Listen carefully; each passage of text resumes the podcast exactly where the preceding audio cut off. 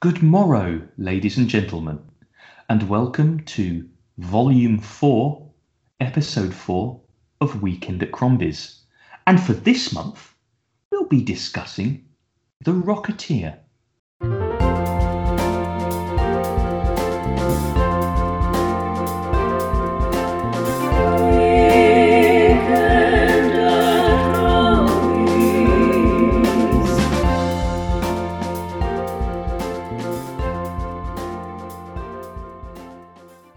Yes, indeed. Welcome, dear listener, to our Weekend at Crombie's extravaganza for April. We're going to be discussing The Rocketeer. But before that, my name is Dr. James Evans, Esquire. I love you, Cliff. Thank you, James. I am Hugh. I may not make an honest buck, but I'm 100% American. Go, very good, Hugh. Very good indeed. Now, um, None yes, of that is true.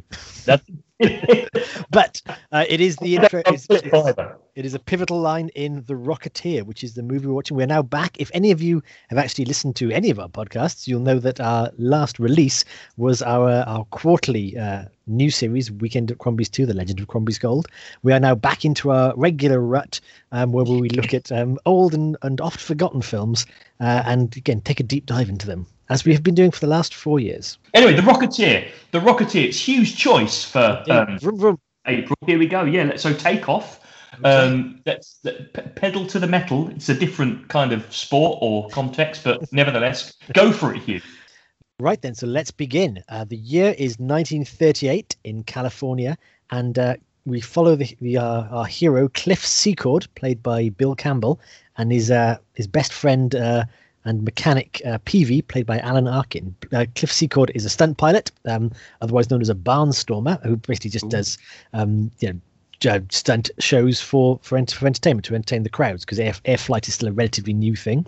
Um, but they've got a dream to enter some kind of worldwide race. So they've just willing out their their best plane they've sunk three years of their life and all their life savings into making this plane fly.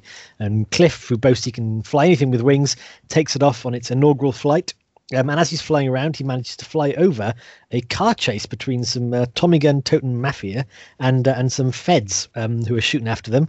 Uh, in the process, bullets riddle the side of his plane, so he comes to a bit of a sticky end. He manages to jump out, but the plane itself uh, flies into a, a, a, a gasoline truck and blows up. And the mafia himself chase onto the, the runway. And before they themselves are either killed or apprehended, um, they manage to stash the thing in the briefcase, which no one knows what it is, into a spare plane in the uh, the hangar. Um, but so they then get back in their car. One of them is killed. One of the, the car blows up, um, and therefore blows up the briefcase, which they think still has this unknown thing in it. And the mafia guy is taken prisoner by the feds. You're not quite sure at that point in time who, who's who the bad guys are. I mean, when you first see the car chase, Yeah. all you're seeing is two two cars shooting each other. So you think, well, who's chasing who here? But as it as it transpires, it's the feds against the mafia, isn't it? Yeah. Yeah, the, the feds make some comment about, you know, who will have our badges for this. So, you know, Yeah. they're, the side of the law. But they're not terribly sympathetic because when No. uh, Cliff and Peevy point out that, oh, you've just destroyed our life's work and all our savings, um, the, the Fed guy goes, get a real job then. Um, yeah. And gets and gets, gets gets punched across the kisser for his um for his troubles. There's lots of they they do Yeah. their best to sprinkle lang- uh, the Well, uh, language uh, of the 30s in this. as it as it's explained in the film itself, and as we all know, that anything that happens on the uh, landing strip of an airfield is the responsibility of the airfield management. Yes, um, and in fact, this is this is uh, this is explained by the owner of the airfield, who's played by Jon Polito, who we've only just seen. Yeah, indeed. Uh, he's uh, he, he plays uh, yes less of a memorable role. He's basically just the, uh, the the mean guy who owns the airfield and keeps charging them money. Um, they were saying that you know he's going to bankrupt them, whatever. he's playing uh, the same kind of role, though, isn't he? He's, he's playing that I mean, of he's- a he's bit, playing a- bit seedy. He's playing bit Jon Polito, isn't he? Yeah, yeah. I mean, like I say, his his, his Miller's Crossing role was him at his most Jon Polito. This is just regular Jon Polito. Yeah, yeah, it Um, is. Yeah. Again, with that, so we'll say without spoilers, he comes to a bad end. Um, so, but I, I do want to emphasize, I didn't pick this film as part of a Jon Polito snuff movie theme for the year. Well, wait, wait, till, wait till you hear May's choice for the man who wasn't there. Yeah, exactly. That's about it, really. Films where Jon Polito dies. Um, but yes. Uh, so um, we so now they're in a they're a bit of a, a bad end. They've got no money. Their plane's been smashed up, and um, but uh, he uh, to cheer himself up, Cliff takes uh, takes his best gal out on the town. Um, So his gal is uh, none other than uh, Jennifer Connelly. I think Betty is her name because Jenny Blake. Is it Jenny Blake again? Better was a good guess. Yeah, not bad. Je- Jenny's the yes. Her name Jen- Jenny Blake, um, played by Jennifer Connelly, um, who again is is at uh, her matinee idol phase where she just looks like she's been stamped out the 1930s. Um, Yeah, she, she it's a good um, it, it's it's good costume design and, and, and kind of hair and makeup. She does she looks the part, doesn't she? She looks like a 1930s matinee idol Yeah. or dad, I suppose. Yeah. because she was she was later in um, was it Mulholland Falls as Nick Nolte's girlfriend? But I don't think she right. even had a speaking part. But she she was in Oh, really? uh, she was she was she was I think she was she was dead by the time the adventure Ah, happened. yeah. So she existed in flashbacks and, and photos and what have you. Um, and again, she she was basically cast because she looked very much like someone's girlfriend in the 1940s would look like. Yeah. Um, but nonetheless, so he takes around the town and he's kind of um, he's not, he's not told her about the airplane. She's all like, "Oh, when you fly around the world, you'll do great." And he's like, "Rah, rah, rah, rah, rah." um, And she's an aspiring actress as well. She is an aspiring she's actress, yeah. auditioning for lots of roles, but not being very successful. No, she's on. Um, they also go to the cinema where they see a newsreel of of the Nazis. Um, so, and and, and, uh, and Cliff makes some some very you know unnecessary mutterings about how much he hates Nazis because this is 1938. He doesn't Yeah. have to love them, but he's, you know he feels very strongly about about some of um, this. Um, but up until that point, he's not really come across as anyone that would pay any attention to politics. So, Yeah. Well, so, well, you know, yeah. maybe maybe we're underestimating him. But it's it's a very hidden depth. But uh, we um we'll we'll, we'll come on to yeah, down to Cliff's character a bit later on. But nonetheless, they uh, though um they have a bit of a falling out because it finally comes um, out in, in the diner later on that the plane indeed has crashed and he's got no money and he doesn't tell her these things. Um, But- annoyed, yeah. So the next day when he's uh when he's you know jumping into their their battered old plane, he finds something's been stashed in the bottom of it, and turns out it's some kind of well they don't know what it is. Is it some kind of engine? It is in fact a a, a super rocket pack. Um, that uh, that has been invented by none other than Howard Hughes, because we do flash over to the feds, Yeah. um, mumbling their their failures to Howard Hughes, um, who has invented, who's been played by Terry O'Quinn, and uh, has again has invented this rocket pack, but has now sworn never to do another one because he's realised the awful uh, the awful consequences of, of inventing this kind of thing. And you know, uh, um, Howard Hughes in the Rocketeer is presented as a, a, a wholesome, wonderful um, kind of entrepreneur and benefactor of uh, small businesses and local people as well. I. I, don't know that Howard Hughes was that, but I thought he went. I thought he was nuts. Yeah, But hey, hey in, in the Rocketeer, he's presented as a real, a, real nice, swell guy. I know. I've I've written down the uh, the uh, the line here that Howard Hughes is the Deus ex capitalist of the movie. yeah, exactly. because he is portrayed as being smarter and having more integrity than the feds, who he's ordering around, even though he doesn't work for them at all. Um, Yeah, he's, he's kind to to Cliff and Peevy when he meets them. You know, he's he's graceful to uh, to um to Jenny. He's everything he needs to be. You know, he's he's moral. He invents the pack. He's a genius. He has a good Tony Stark energy about him. Yeah. So he's he's just yeah he's he's the he's the inventor of the pack and wants to get it back. Um, so basically the situation we have now is the um the feds want this rocket pack back. The um the the gangsters who were chasing it and uh, are led by the kind of the um, Al Capone type Paul Sorvino um, wants Yeah. it back. They are working for um, Timothy Dalton, uh, who's what's his name? His name is uh, Oh, very- his name's Neville Sinclair. Neville Sinclair. Neville Sinclair is a Hollywood actor, the third best Hollywood actor in in the business. Um, yeah, yeah. As he, as he highlights, also Timothy Dalton's real name is Timothy Leonard Dalton Leggett. it's re- really un-Hollywood, isn't it? you know, but he's playing Neville with great sort of Clark Gable energy here. Um, he's Yeah, he he's, is, he's yeah. walking around in his fencing duds as he's threatening things. He wants the rocket back too for reasons unknown. So Who, who is who is the who is the actor who is in the Court Jester? Um, Danny. No, no, no. Uh, the the the the the feds the bad guy in it. I can't remember what his name is. Oh, Basil, Basil Rathbone.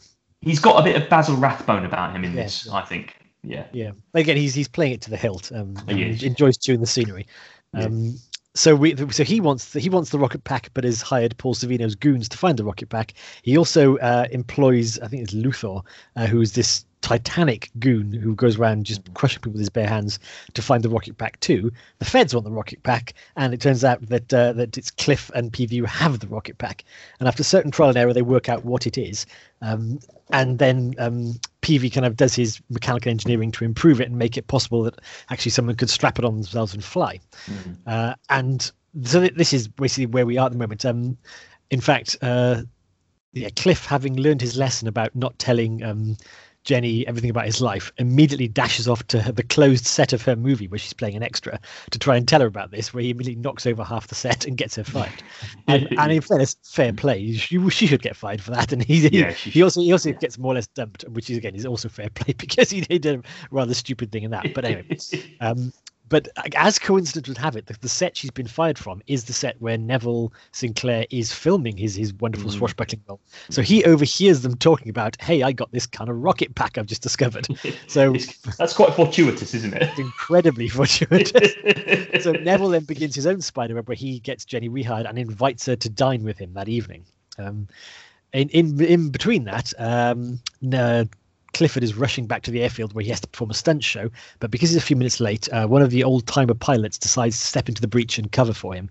So he's flying up this rickety, unsafe plane, and would you know, you know, a, a, bracket comes loose and the plane is in dire dire trouble. And who can save him? Well, um, Cliff can save him. He throws on the rocket pack, throws on this helmet that Peevy's uh, invented for him, and and shoots off, looking as Peevy says, like a hood ornament. Um, uh, yeah, but, but, obviously, before is it before this where um, Peevy and um, Cliff test the rocket. With a, yeah, they've strapped it to a statue and flown it around. Yes, and it, you know, at the end of it, when the statue comes back from the the outer limits of the Earth's atmosphere, yeah. it's it crashes into the ground and half of its head is missing. Yeah. I wouldn't go anywhere near that rocket. Sorry. Yeah, but the but the, the stakes are high, and the uh, his his friends in need, so he puts on the rocket and manages um to again a rescue his friend from the crash crashing airplane and thrill the crowds nonetheless as he zooms around, um and and again, everyone is now in awe of who is this rocket flying, rocket powered man, uh, to which is now named the Rocketeer. And you get the you know the sights of all the press, who I don't know why they're at a simple you know county air show. Yeah, I don't know. either. quite a lot of reporters were there because they're all making a beeline for the telephone, saying, "We just seen a flying man." Um, yeah. Also, I mean, as as much as it must have been impressive to watch, is it that big a deal?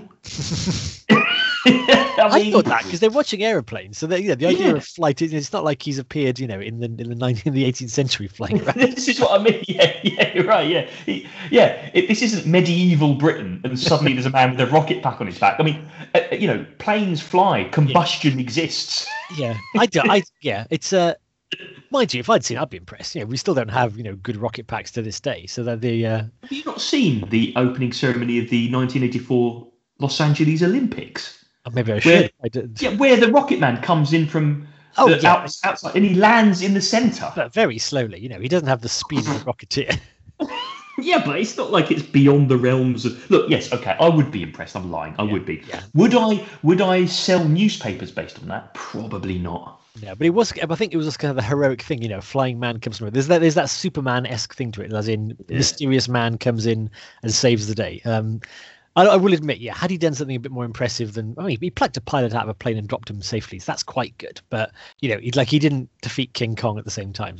no, I mean, I tell you what, you you are high maintenance here. That's from air show. Fair enough. Daddy, but, but Daddy, it was boring because there was no large monkey rampaging rampaging in the stands. Did I ever tell you I went to Silverstone and took a nap on the uh, the the bike? that doesn't surprise me. It's something I'd do as well. Oh, actually, lovely. the grass was soft and the sun was out. I thought, well, there's these cars disturb my sleep, but I could take a nap here, and I had a lovely sleep. it's probably you know Damon Hill when when his uh, his Grand Prix. This is why we're friends here because that's exactly the kind of thing that I would do. But I wouldn't even have gone to Silverstone. I would have moaned so hard at my dad about taking me to Silverstone. He would have just gone, "Well, you know what? You're such an ungrateful so and so. I'm not taking you," and my job would have been done.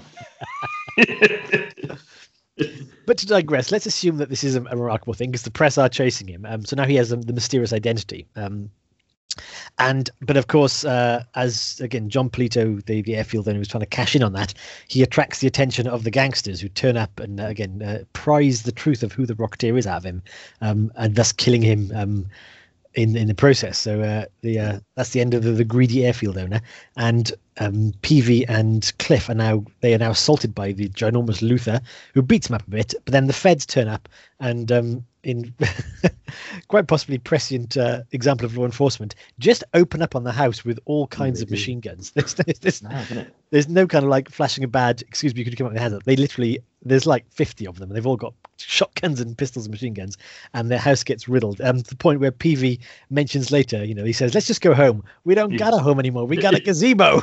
it reminded me of the scene in Miller's Crossing where Ted Raimi starts laughing. Oh, no, not Ted Raimi. Sam Sam, Raimi starts like yeah, and then all of the police open fire on uh, the well, the speakeasy or whatever it is that they're they're, they're doing. Yeah, So they pull out a, a, tripod machine gun as well to make their arrest. yeah, but so no, so uh, so yeah, it's heating up. Uh, so Sam and Cliff, uh, sorry, Sam Cliff, uh, Cliff and and Peevy are on the run. Uh, Luther again runs off in a different direction, but he's he's on their case. Um, uh, the gangsters are still hunting them down independently, and at the same time, Neville is is wining and dining um, uh, Yeah. Jenny to get information from her as well. The so yeah. this- I, I, I was a bit confused by why this was happening. Yeah, this is a very odd because basically the gangsters show up in the in the cafe where um, Cliff and Peevy are hanging out with a couple of their friends, and they basically take the place hostage until they get some answers. Um, they then again something that happen. what the order of things that happen? They then discover that Jenny is is the girlfriend of the Rocketeer. It's another it's another very very big coincidence as well they, because just- uh, they see they see her picture on the wall and then they see her. No, it's, it's more than that. They find out that they're looking for Cliff, but they don't know what Cliff looks like. So they literally ask Cliff, "Do you have you heard of Cliff?" Because they know they've got Cliff's name from Jon Polito, who's been killed. yeah, So yeah. they come in. Where's Cliff? We don't know. And then they call up Jenny on the because they find her number on the telephone, saying, "I've got a message for Cliff." Oh well, tough luck. She's dumped you. She's having dinner with. Oh yeah, that's it. Yeah, South Sea Club. Yeah. So then, while half the gangsters hold the guys hostage, the other half go to the South Sea Club. The remaining gangsters then see a picture of Jenny yeah, next Yeah. to the cliff who's their hostage. So they put two together and go off to the same club where one of their members, I think Timothy Dalton, already, but he has her under her power because he's having dinner with her. So there's a lot of coincidences that really don't need to help the happen. plot. They need to Yeah, happen, do they? at all. None of that needs to happen. no, basically, they need Cliff needs to know that Jenny is in the club with Neville, all the gangsters, and that's it. It's like let's go and Yeah. rescue. But um, yeah, exactly. nonetheless, they, they they managed to overpower the gangsters, which allows uh, Cliff. He has to get over there in minutes. What could get there? Why his rocket pack? Oh, he rockets indeed, over to the gang, the club. Well, he's made he's made a he's made a uh, um, a pact though with Peevy at this point Yeah, to say, look, I'll, I'll, I need to use it this time to go and say to go to to see Jenny, and then uh, um, Peevy says, okay, but after that we're handing it back to the feds. And it's like, yeah, And okay. he goes absolutely. So at this point, they, they've Mm. basically given up on any idea of being the Rocketeer 'cause it's like Yeah. movie. It's like, oh, let's just let's this this this. We don't want this anymore. yeah, Um, so there's, very little to drive them forward other than getting rescue Jenny, and that's the end of it. So um, he gets to the club, he kind of dons a waiter's outfit and sneaks up on Jenny, dropping a, a line in her soup, as in meet me by the strange statue. Um, Timothy Dalton has been doing, doing his charming best over with Jenny. Um, uh, there's even smarmy. smarmy. Well, not quite as smart because as as what happens then is when they uh, they've in, they've spiced a couple of real life characters in here. They've got um, they meet Clark W.C. Gable Fields and Clark W.C. Fields. Yeah. Yeah. W.C. Fields, I guess in character, leers openly at Jenny, Yeah. um, and the camera joins in on that as The well. Camera- basically- it's the camera that joins in. I think is slightly, Yeah. um, yeah, bit I think you could tell that what W.C. Fields was leering at her without having to match his eye line going up and down Jennifer. Connelly's body. Um, Yeah. But yeah, so um, he's been he's been charming her or smarming her, and um, but again, the uh, Cliff manages to get away with her um, having poses a waiter, and then goes, "Look, I've got something to tell you. I'm the Rocketeer." And given that this is about you know three hours old in terms of news, she she quite rightly goes, "Who's the Rocketeer?" yeah, because it, this is in a pre-internet world Yeah. where it's communication isn't instant. Yeah, it's also, but it's also like it's not that Lois has found out who Superman is. It's like, why do I care? yeah, I know. They, yeah, they do manage to get across enough information that um that Neville is working with the goons and they've got to get out there because life is in danger. So after It's a bit. It's a bit like if I suddenly went upstairs and said to Emma, "Emma, I'm Charles St Clement," and she goes, "What?" Charles St Clement. You know, it's all in the papers. I have no idea what you're talking about. So there is Sorry. uh, there's, there's, yeah. there's there's much uh, zooming around and and whatnot, and I think if I'm right, yeah, um, he he gets nearly caught by all the guys, but manages to rocket his way out of there. But Jenny, who came back to rescue him, i.e., just smashing. Again, I don't know why she did that. And also, when she smashes, so yeah, so everyone leaves. Yeah. So that the in terror, I say, of the terror, rocketeer, yeah, because a man with yeah. a rocket on his back is zooming indoors, There's- setting stuff on fire. There's fire coming out of his rocket. Obviously, they're scared of him. Not scared of um, Neville Sinclair. He's a th- he's the third most popular actor in Hollywood at the time. They're not scared of it. They don't know who anyone else is. But everyone is is out, and the doors are locked. Jenny creeps back in for some reason, and then she she smashes a statue over. Is it is it Lo- Lo- it's, it's, it's the, it's Lothar? seven foot tall giant who's Yeah. apparently indestructible gets Yeah. beamed by a statue. But then, what I find utterly bizarre about that scene is that Lothar and Cliff are in almost the center of a dance of the dance floor, and literally everybody is looking at them. yes. Jennifer Connelly's Jenny Blake creeps up behind Lothar, smashes him over the head. This seven foot Lothar being smashed over head by Jennifer Connelly, and then she creeps back into the plants without anyone having seen her. How has nobody seen her? Murder. We haven't really discussed Lothar yet, other than the fact he's he's Neville's hitman, but he is li- the literal giant. He's played by uh, was it Tiny Tiny Will Taylor? Tiny Tiny Ron- Ron Taylor. Yeah. who was a former basketball player who played Yeah. enormous characters. Um, and his his entire shtick is he is is physically imposing. He will crush men with his bare hands, etc. He's imposing, isn't he? I mean, He is imposing, but again, there's nothing more frightening than the fact that none of his face moves because they put him in so many prosthetics. yeah, I, I mean, I've seen Tiny like- Ron without the prosthetics. He's fairly scary anyway. yeah. It, it reminded me of um, the Warren Beatty's Dick Tracy. Yeah, yeah. No, But at it- least their faces moved a bit, Dick Tracy. Yeah, yeah. It doesn't quite work, does it? It's like the kind of mask you buy in a Halloween shop. Um, It that is, kind of smells a bit on the inside. So I don't think it was a good choice. Maybe they were just trying to make him enormous, um, and they. I'm assuming it was a callback to the comic book. Maybe they, would- Lothar was a character there, and they had to try and replicate it, but it it didn't really work because all you could think of when he was like threatening people was his lips aren't moving at all. Is it? He's like a muppet. He's like this is a You know- crackers opening and closing. You don't want that rocket on his face; it'd melt. you know, where's is it Richard Kiel when you need him? Who played Jaws? Oh yes, that's who you want. That's who you need, but obviously he'd long dead by then. Was, was he? Oh, dead. But I don't know, possibly. You've, you've, you've broken the news for me now. He's probably is dead now. Anyway, uh, so have, having rocketed out of there, um, Neville Sinclair thinks it's a good moment now to, to chloroform and kidnap Jennifer Connelly. Um, so she's she's taken back to his place, um, where she kind of you know literally wakes in the middle of this gothic mansion in the middle in a silver ball gown, and takes a, a little look around and manages to discover is uh, well, firstly, she manages to, to knock him out. Um, she's pretty good with that with a vase. Uh, she, he's got Neville is leading her. Yeah, Neville's leading her to his uh, his his his um his closet, which is for his reasons best known to himself, full of uh, lacy women's clothing. Uh, he's, he's like, Isn't it? Yeah. it's like when He you has- dress. That's never questioned. It's like when you put something more comfortable. It's like you have quite a lot of women's clothing here, Neville. Yeah, a lot of it lacy. Yes, um, and she's like, um, she you know, plays along until she can smash him over the head with a vase too. Um, but then she goes off to his, his hidden den and and finds, um, you know, a radio, a code book, uh, and you know, great big swastikas. So she managed to put two together. Yes, um, so he is in fact a Nazi spy, as he admits to her when he throws open the door and uh, having recovered. Um, so she's again captured again, but we just we know what Neville's motivation is now. He's he's a spy for the Nazis. Finally, we finally know what Neville's motivation is. Because is. before that, he is an actor chasing a rocket pack, and we have no idea what he's about. Um, other No, exactly. will commit murder to do it, and he's in league with the, the, the mob to get it handy. However, this this is reinforced when um, Cliff and Peevy, uh, now joined up with the feds, meet up with Howard Hughes, who apparently is calling all the shots here. Um, Yeah, because because, he reveals to them a, a piece of spy film. It's like it's this cost a lot of lives to get out of Germany. It's like, well, where you got it man?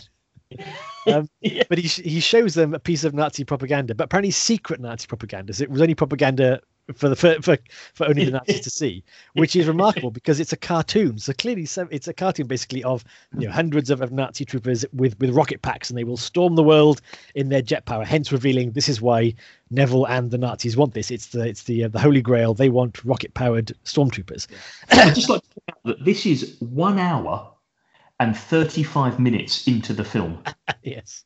when the when the purpose is revealed. Yeah, exactly. I'd also to point out that that the Nazis were kind enough to give their entire plot away in cartoon form so it could be comprehended by anyone in the audience. Because they didn't need to do that. They could have written a memo No. saying, We wish to have uh, flying rockets. Please obtain.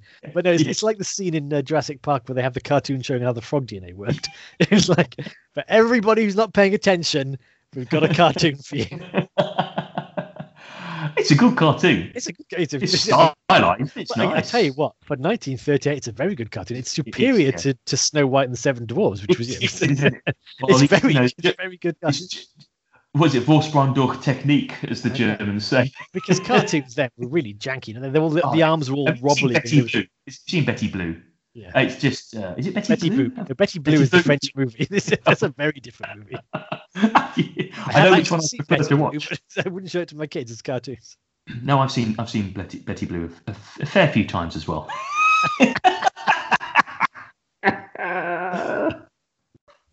anyway, Notwithstanding, um, Cliff, so now- now all you know, the, so the good guys have pulled their resources, and um, it's like, and Peevy's like, "We'll give him back his rocket pack," and he goes, um, he, of course, um, Cliff has now got a call from Paul Sorvino saying, "We've got your girl, meet us at the observatory at four o'clock," you know, or she gets it.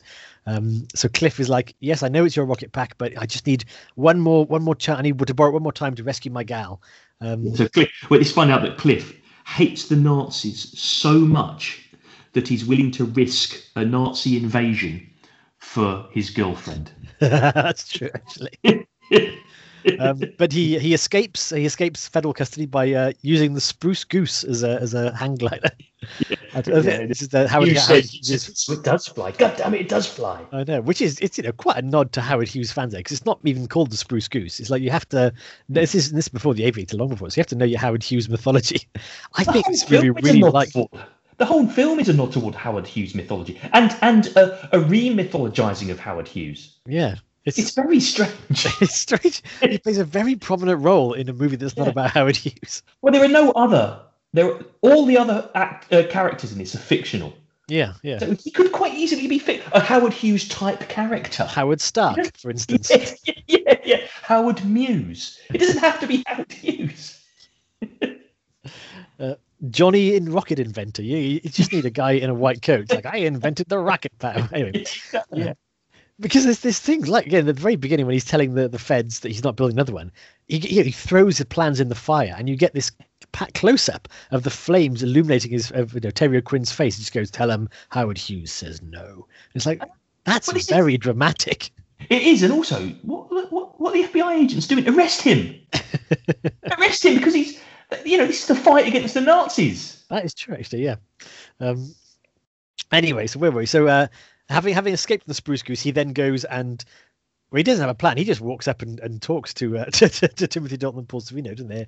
They're there with um, many many Tommy gun toting goons. There isn't And- really a plan. He just turns up and goes, "Give, okay, can Yeah, I so have?" Ne- Nev- Neville has Jenny at gunpoint. Um, the Paul Sorvino and the mob are hanging around as backup, and he he turns up, and, and then he, he does drop saying, um, "Hey, uh, I, I don't even know what the gangster's name is than Paul Sorvino, uh, but he basically just says, you, you know, this guy is a Nazi goon, don't you? He's working for the Nazis." Um, and Paul Eddie- Sorvino Eddie does Valentine. Eddie Val, of course, his name's Eddie Valentine.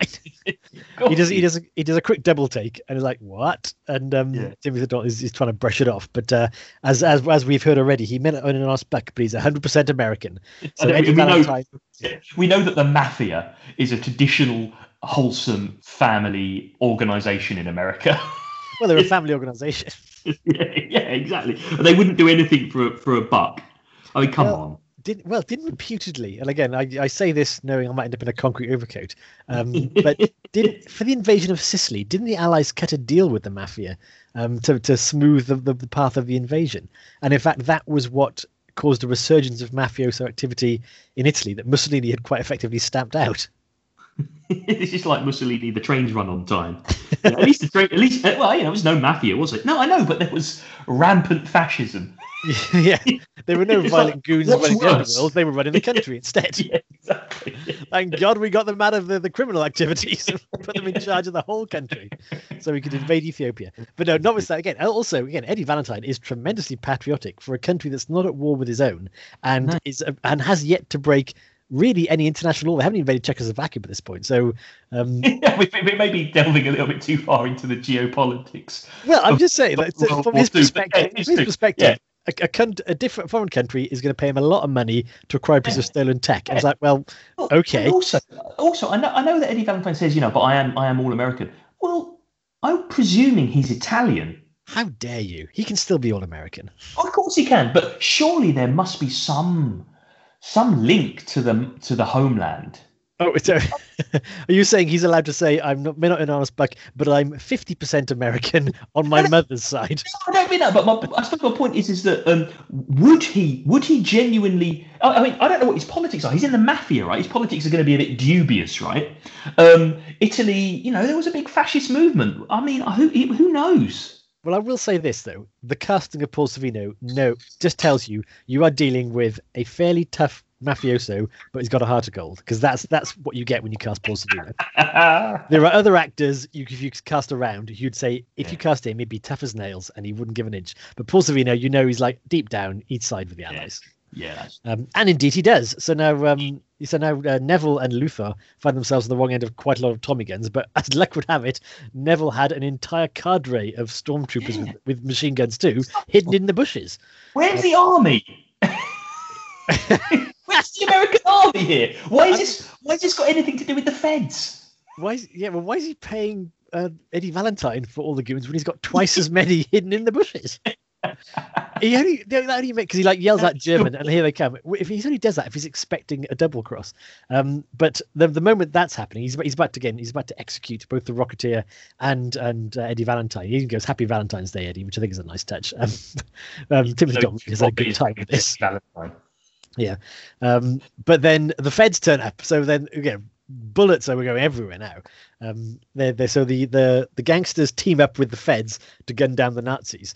Um, there's even a wonderful when the one of the detectives shares a glance with Paul Sorvino, like, "Yeah, we're doing this."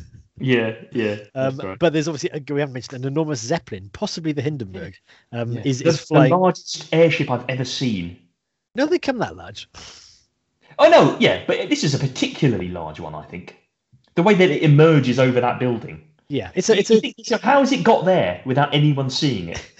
well, they run silent, don't they? They just float on their helium, um, or their their hydrogen. Um, but they, so this is floating as well. This is the escape route. Of course, they can't be shot because everyone goes, "It'll take us all, it'll blow us all to hell."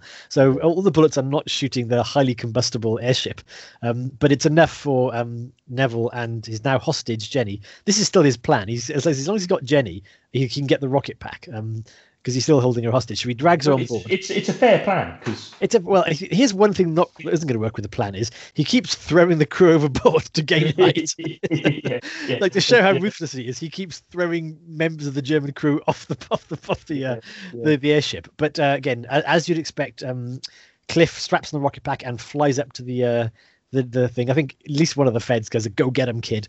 Um, and he uh, he manages to make egress into the airship. Um, at, I think uh, yeah, Luther, who has also joined it, tries to tries to fight him off the the top of the, the airship, but gets knocked off. I will say again, it's uh, though Luther straps a safety wire to him, it's a bit of an avian fight because as big as Luther is, he doesn't have the power of flight.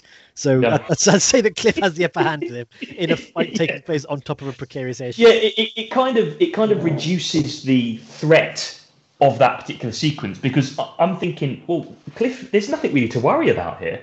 Yeah, because if Cliff falls off, if Cliff flies off, just fly off. Yeah, but anyway, he, uh, he he gets into the airship itself. Um, I to you, he's given the ultimate problem: give me a rocket pack, or I'll kill your your girl. So uh, of course he has to do that. Um, but before, as he straps the rocket pack onto Neville, um, he removes a strategically placed piece of chewing gum. We haven't mentioned this before, but he uh, he slaps yeah. chewing gum on, on all his uh, all his airplanes and indeed the rocket pack for good luck. And they they repositioned it because a bullet hole had struck one earlier on, so uh, it was leaking fuel and therefore blow up if had it not um, had it not been sealed. Uh, and I will come back to that because uh, it's established that Peevy hates the fact that um, that Cliff does this because it kind of ruins his aeroplane. Mm. But as he straps on the rocket, Peevy gets superstitious and fishes the piece of chewing gum out of his mouth and slaps it on, saying, "We need all the luck we can get." Mm. I only mention it because Alan Arkin took a really long time to find that piece of chewing gum, and it's it's, it's quite because it's supposed to be, you know, a quick bumbo. It's like chewing gum slap, let's go. yeah, yeah. But he just can't find it, and he's he's digging around poor Bruce Campbell's mouth, and he's like, "Where's it? Try this side, try this side." If you watch it again, it is really it's the I will longest have I've ever seen a man's fingers in another man's mouth trying to fish out you, you'd have thought they'd have cut it and then just Yeah, filmed it again, right? he had chewing gum because he doesn't need to find it because we don't see it. It's a oh, long, no. prolonged exploration oh, I'm gonna have to watch that again then. Oh, what's that? Yeah, brilliant. I mean, you know, ask Alan Arkin's a pro. He he wasn't going to Yeah. stop until he'd found No, he wasn't. gum.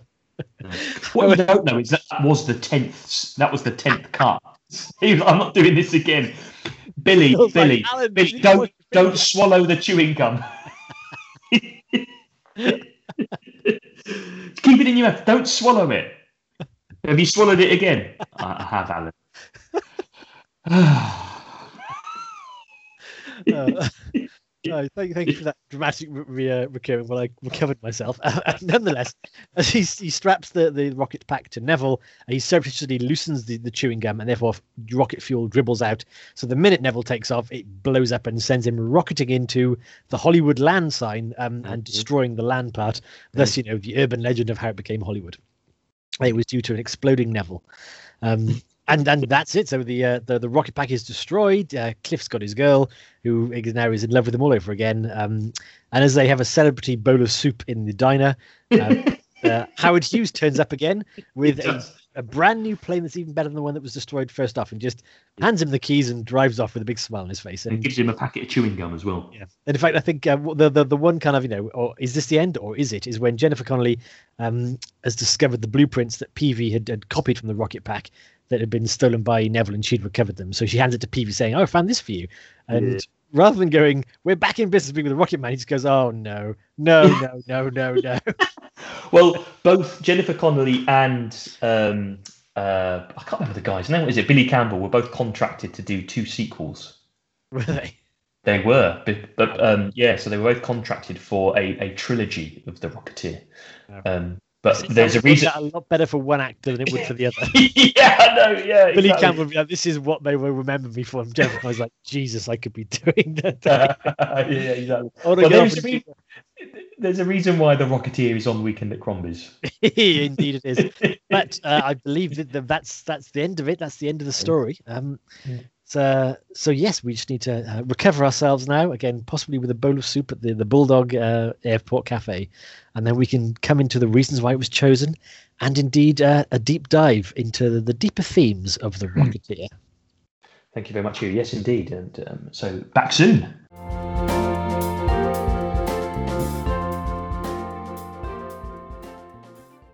I've just uh, partaken of a burger the size of my head and I'm now ready to uh, deep dive into the Rocketeer. But before we do so, this was Hugh's choice. the, uh, the spilled soup off my very white waistcoat.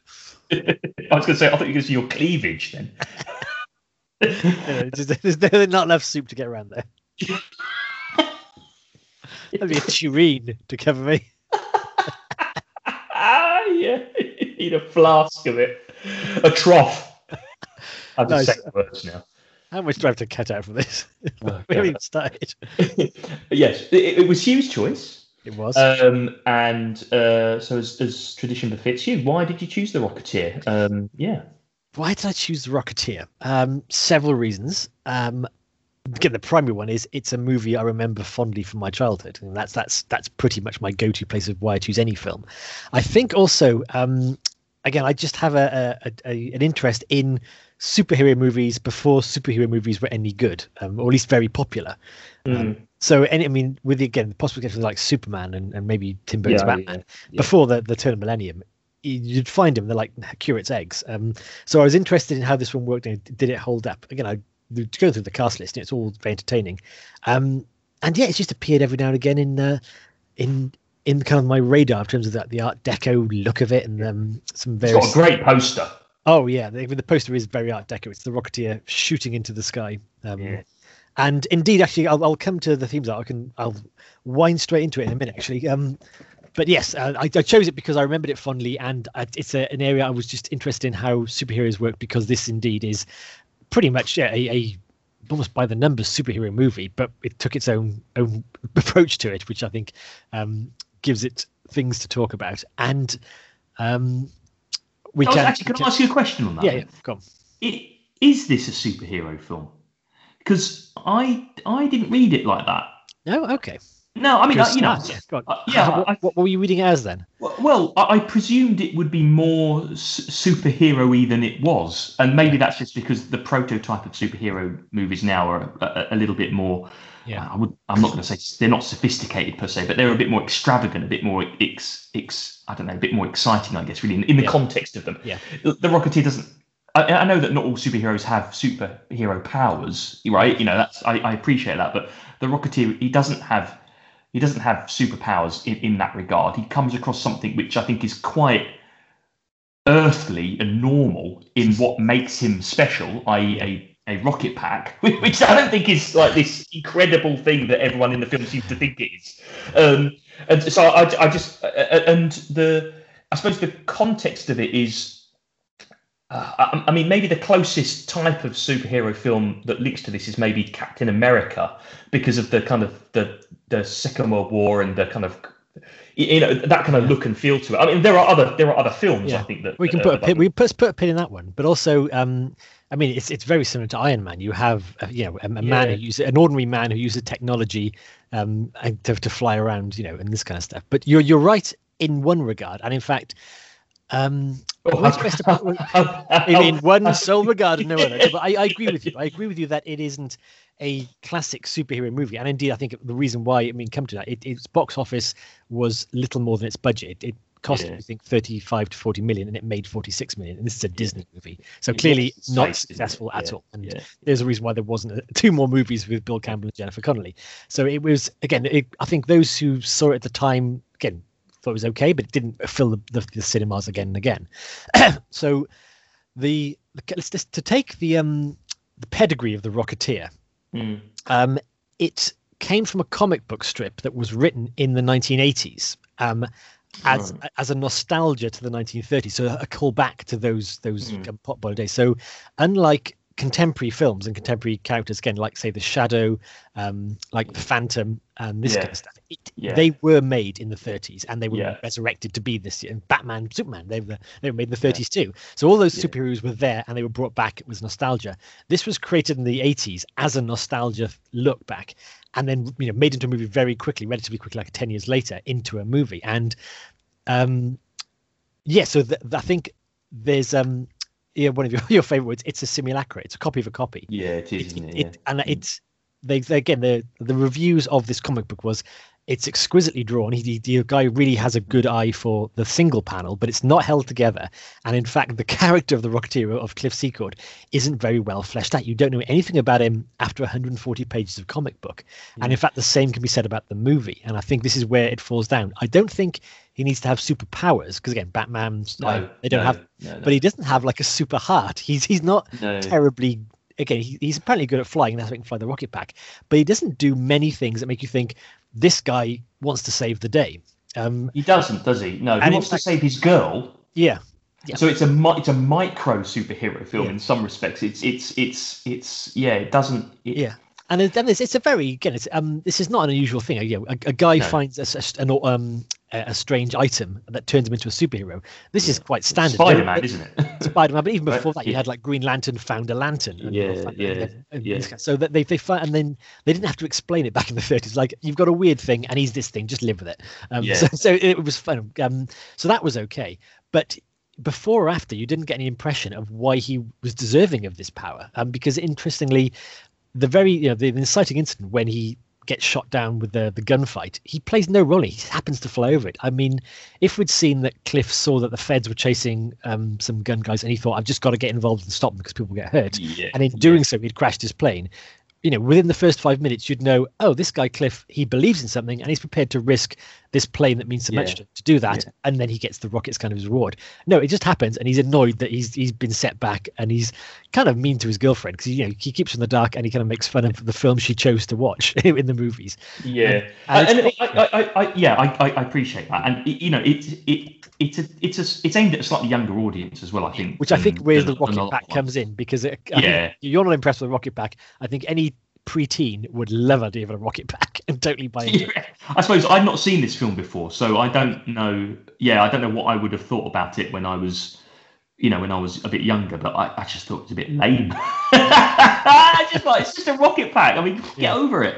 But um, I, I suppose the, the, the other thing I, I wanted to add, and this is kind of going into superhero kind of tropes a little bit, really. That and you're right when you say um, he, he doesn't have the superhero heart. I guess really, yes, he has. He doesn't really need to have the powers, but he, he has the he has the kind of bravery and all that kind of stuff. But does he have the heart? And one of the reasons I think it it struggles with that a little bit is because I don't really think he's got much to lose. And I don't mean to say that he doesn't love his girlfriend like that, Yeah. but he hasn't lost anything. So often in superhero films, you know, Batman's a good example. Um, it, it, they're, they're driven by driven by the need to avenge or to um, kind of I don't know. uh, Absolutely, they, they, they have they, they, they react to something, and he doesn't react to anything really. Yeah, yeah, absolutely. And this is I took a look at the time actually. There's the you know the trope of save the cat, which is a bit of a cliche, but nonetheless quite important in establishing a character. Um, Clifford, his first selfless act is 40 minutes in the film when he straps on the rocket pack to save his friend in the in the in the damaged airship. Uh, yeah, yeah. Up to that, he's it's in you know things bad things happen to him, plane crashes and everything like that, and and his girlfriend has a row with him, but he does nothing selfless or, or remotely heroic until that minute. It's 40 minutes it's, in. It's 40 minutes in, and it's odd because in, in modern modern day superhero films, the, the kind of resurgence of the, of the, of the superhero films, the, the length of those films get get longer and longer. I think they Yeah. tend to, well, they seem to anyway. Maybe it's just because they seem interminable to me, but a lot of them will go on for three hours. I think some of them do, and so 40 minutes in before anything really happens is not such a big deal because you've got you've got another two hour two two and a half hours to to go. Yeah. But this isn't that long a film, Yeah. and you know, you, you, you're right. I noted it as well. Forty minutes in before he really does anything with agency, Yeah. and then it's another hour nearly until you find out what the purpose of the whole thing is. Yeah, yeah, that's in this. It's it's very curious how the information is presented because again, you you find out that Neville Sinclair is in cahoots with with the mob, um, and and is after this rocket pack. Before you find out he's a famous movie star. I mean, I mean Eddie Valentine makes mention of it, but you don't see him. You see him on set, you know, doing his Errol Flynn swashbuckling after he's done that. It's quite a reverse because normally you'd think, oh, he's the super, he's the movie star on the girlfriend set. That's how we know him. And then, oh my goodness, he's in league for the rocket pack. It's a very strange way of presenting that information. Yeah, Um, so it's it's it's it's an odd way of storytelling. And again, I think the other thing we haven't got you to yet is the cast of this is really good. I mean, you've got Jennifer Connelly, Alan Arkin, Timothy Dalton, um, Terry O'Quinn, Paul Sorvino. Um, the one weak link is Bill Campbell, the Rocketeer himself. He's yeah. very bloodless. Um, it, I mean, it doesn't, it doesn't do a bad job. He doesn't do a good. He's he's quite wallpaper. It's it's it's but I wonder, and I agree. Yeah, I agree with you. I, I wonder though whether that is. Uh, I mean, I don't. I don't think you. I don't think you would ever um, purposely cast an actor to be bland in the lead role. I mean, don't get. I don't. I I'm not going down that road. I don't think. Yeah. I don't think it was that sophisticated in its thinking. Yeah. But I think. I wonder whether because of the the the kind of the homage or the simulacra Yeah. of the 1930s boys' own adventure Saturday matinee type film, where the hot where the where the the, the central actors were. wooden. absolutely yes. Yes, this is supposed to be in, in reflection of that, Okay. but I none was of, more the, thinking none of the others are.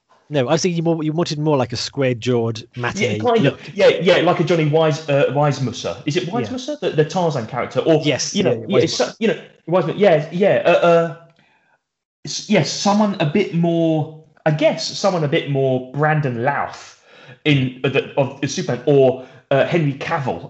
you know, something like that. Yeah. absolutely wooden and kind of a bit empty, but just all looks. Yeah, but to, but to come much from that again, um, you mentioned Captain America. The one the one thing on Joe Johnston, the director's credits, that, that is, is really Yeah. is, is Captain America: The First Avenger, Yeah. which is a very good movie, um, as both a period piece and a superhero movie. And it's almost like, you know, it was 50, uh, 15, 20 years on from making the Rocketeer. He'd almost learned all the lessons because you establish why the character of Steve Rogers deserves to have the powers before he gets them. Um, you see him use those powers quite a lot. You still have the look of the 1930s all around him, and him, his own look, and the the um, the way the costume, the set is done. It's it's interesting that that was the next the really big successful movie that Joe Johnston did because you could apply a lot of the lessons of that movie to the Rocketeer and have a better movie Yeah. for it. I, I think actually, I, I mean, I, I, I don't think it's a very good movie. dare you. The first Avenger. It's a better movie than the Rocketeer. You have to give it that. Um, I think. Um, I mean, well, uh, it's not my cup of tea, right? So Yeah. it's hard for me to judge it kind of probably fairly. I, I, I was profoundly bored when watching um, the first Avenger. I'm profoundly bored. But I suppose the sound you can what- hear is me scratching out my pick for June. but I, I, but actually, now I've seen the Rocketeer, I think they're the same film. that it, they look and feel the same, and so it does not surprise me that the same director did both. Now, uh, uh, um, the first Avenger is more sophisticated in its in its um, it's more sophisticated in its kind of presentation, I guess. I, I, I, whether it's a better film than Rocketeer, I don't know. It's an unfair comparison for me because I'm not I'm not entrenched and imbued in that superhero mise en scene and culture, so I don't get it. And I'm not be, I'm not belittling what people love out of those films either, because you know I, I love horror films. I love really ropey horror films. So I'm I'm really not someone who can judge taste in that context. They're just they're not films that I can I can't seem to get a hook into them. Yeah. So actually watching a film like The Rocketeer, I was more hooked into The Rocketeer than I have been in any Marvel film I've ever seen wow. by a, by a long stretch. Now, does that mean I think The Rocketeer is a good film? We'll come on to that. Yeah. Right. Um, what have I forgot the film? So um, we mentioned the cast again are very good, other than the lead. I mean, they are. I mean, Timothy Dalton does a great. He's, he's doing it again, chewing the scenery, but he's he's cranked up as, as Neville Sinclair.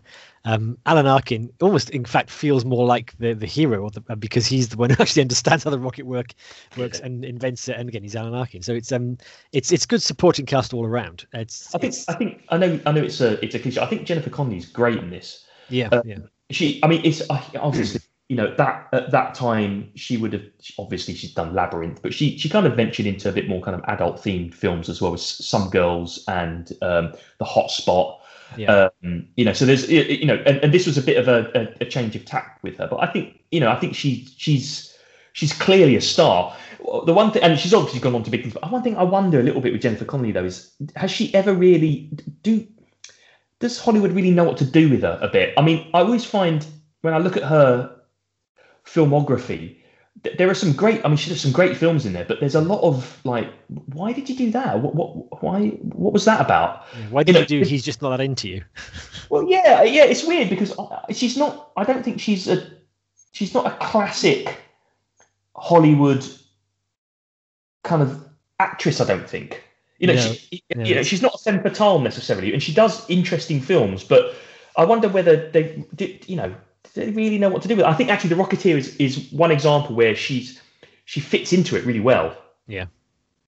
I think I think again Hollywood probably missed the chance to give her that a really good period movie where um in Yeah. fact again you you, you you said you can't stand uh, Captain America um the actor who plays Peggy Carter what's her name um Jodie, no, no I I should know know. what you mean. Yeah, I know. Yeah mean. She she again um does a she does a very good um well I should find out her name because she's very good but she's very good in the role and um Haley Haley Haley, I yeah. want to call everyone Haley St. Clair now because you've got Neville St. Clair. Haley Atwood. Haley Atwood is very good. Oh, yeah, Peggy it, Carter yeah, as this kind of really feisty person with quite a 1930s look. And in fact, they spun her off into two TV um, series. Uh, Oh, seasons, did they? um, Agent Peggy Carter, which she is also very good into. And Right, okay. it's a shame that they, I think they've missed an opportunity to get um, Jennifer Connelly again. She's recently appeared in um, the TV show uh, Snowpiercer, which again she's a Yes. prominent role and is very good in that as well. Um, again, she's it's, it's you're right. She always does a good turn, but they, you're right. What, what's that signature movie? They'll say I mean, for me, it's Labyrinth. Still, it's like what's the movie you can say Well, Jennifer yeah. Connelly did that movie, and it's So, sad that yeah. yeah. when she was like 16 is still the, the signature movie. Yeah. Well, see, uh, for me, for me, it's probably Labyrinth and Requiem for a Dream. Yeah, Um, well, you know, I mean, very obviously, very different films. Uh, you wouldn't show one to to your children unless your children are like thirty five or something. Um, but yeah, so th- th- but they're they're bookended quite a long way. I mean, we, we are talking about an well, Oscar winner. she? Yeah, she in was, Hulk, she was in. yeah. She was the, also the the the hero's girlfriend in Hulk. Yeah, yeah. Um, But but and look, we you know it- it's something we're talking about an Oscar-winning actress, right? So you know it's like she, she- she's she's got pedigree. I just I don't know. I, I feel like she should have a stratus a stratospheric career. Yeah. You know, she should be one of the biggest actresses, and maybe that's her choice. I maybe don't know, but time. Maybe, maybe she'll Yeah, do a. Judi Dench. maybe she will. Yeah, maybe she will. Um, but no, again, not so. Yeah, notwithstanding where with um with the cast, this it's uh it's very strong. Where are we with that? Um, Yeah, so yeah, Alan Arkin, uh, Jennifer Connelly. Um, I mean, T- Timothy Dalton's an interesting one because you, you don't see him in much other than like James Bond. You, you know, you know he's a James Yeah, Bond Um, uh, actor, but uh, uh, yeah, it's, it was interesting seeing him in, in in something slightly different. It looked like he was enjoying himself, yeah, um, which isn't always the best. It's not always the best. I always tend to find that if it looks like everyone's enjoying themselves loads, the, pr- the film is probably rubbish. yeah. They, they've they've cottoned on to what it is, so they're just Yeah, trying to crank exactly. up to eleven. Yeah, I, I reference Oliver Reed in Condor Man, um, although actually I quite enjoyed Condor Man, so maybe that isn't quite the same, the right approach. But you just you could spend the whole film basically absolutely wasted, as Yeah. Oliver Reed did did in that, and he's clearly having a whale of a time. So there you go. Uh, Terry O'Quinn is Howard Hughes as well. It's a good one. Oh, sorry. There was an anecdote from um, Harry Potter and the Chamber of Secrets, which had Kenneth Branagh in it and um, Jason, who's Jason Isaacs in it, Oh uh, where they're both playing you know, the sneering villains or the, the buffoonish villains. And apparently, as they were, you know, they'd just done a take and they sat down on their, their actors' chairs, and one of them turns saying, I'm at 11. Where are you? He goes, I'm at 11 too.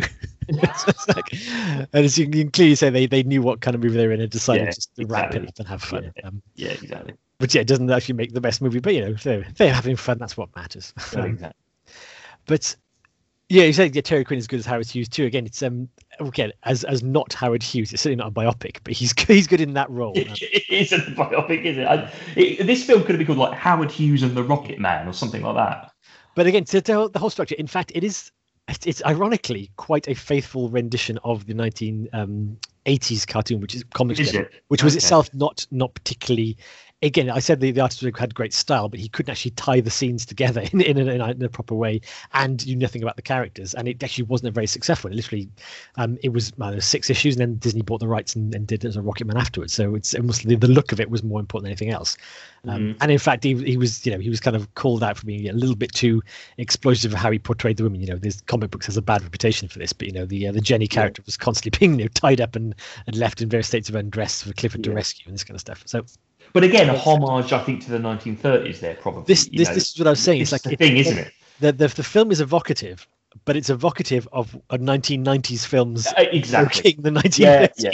Yeah. Uh, because I, I, Absolutely, I'll yeah. come back to that another um, because the opening scenes actually is lovely. It's uh, the you start in the air, you see these planes, and it's it's that Yeah. kind of and the music is by James Horner, which is one of the best things about it. The soundtrack is wonderful. It's very Yeah. you're literally in the clouds. You hear it. Everything is is quite light music, but also quite dramatic, Yeah. and and it plays over everything. And I almost th- though the music is lovely to listen to, it sometimes robs the movie of any tension because it's it's that kind of tone throughout the movie. So there's it never gets hard on any tension. Like even Mm, when mm. people are getting shot at or Luther comes to strangle someone, it's still quite light. It never know, gets into the kind of the, the hard sort of Hans Zimmerness of this is really serious.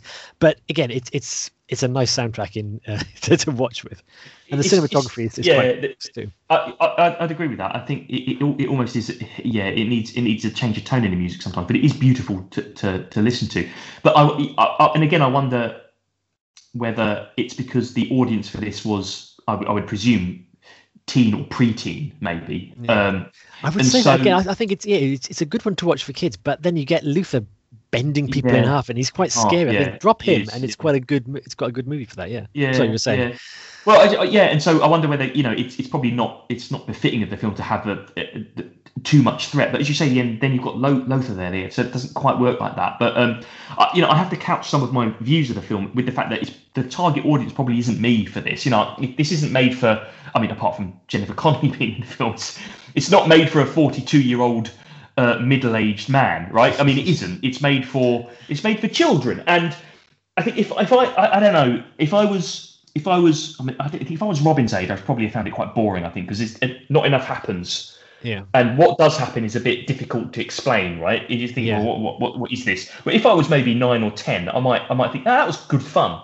Um, Yeah. But even if you're nine yeah. or ten, you'd say, okay, so this this actor is hiring the mob to steal the rocket Yeah, pack, but the actor has also hired a goon to chase down the mob who hid the rocket pack. But they're working together, even though he's also trying to interrogate the girlfriend of the rocketeer, and he's also working for the Nazis who turn up at the end, but he's still in charge. Um, Yeah. it's it's not a, th- again. It also was it my doesn't make a lot of sense. it doesn't make a lot of sense. It's again, it's not like a complicated film, but it's just badly plotted because there's too Yeah. many parties chasing the rocket pack at one time. And again, you could have really cut this through with.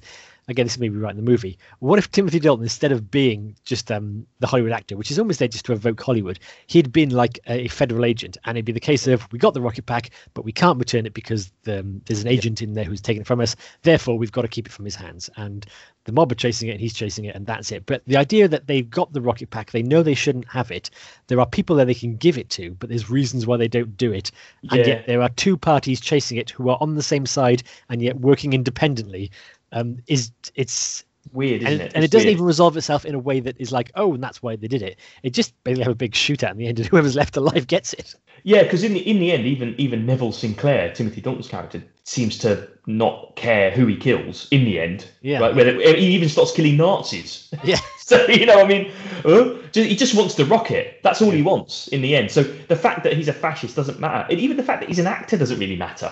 No i It thought they did that just to like get wc fields in there or whatever um Yeah, it's weird. But the casting is an interesting one because you, you say like you know they all do well. I think except Billy Campbell, who's just a bit. I mean, you can see why he hasn't had the career. yeah his, career didn't go.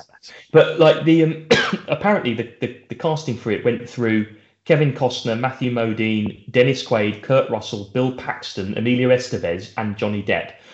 Vincent D'Onofrio turned it down before Billy Campbell was cast.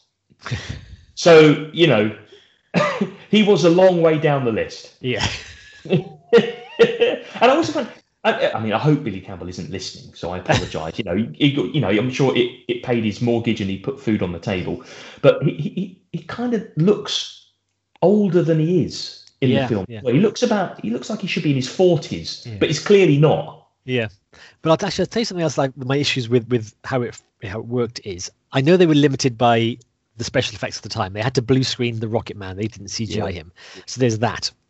Um, but there was for me far too much time spent working out what the rocket pack was, and not enough time yeah. doing rocket fun stuff. Yeah, because yeah. there's at least two fairly long scenes where they they have to catch the rocket when they're trying to work it out.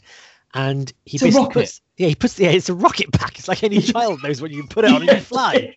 Yeah. Uh, they, they don't need to work out how dangerous. It's like literally, there's a rock. Put the rocket pack on and fly because that's what we're here to see. Um, yeah, and you're right because the, the as ridiculous as that would be, the, it doesn't matter that it's dangerous. Yeah. because you, you just need to believe it.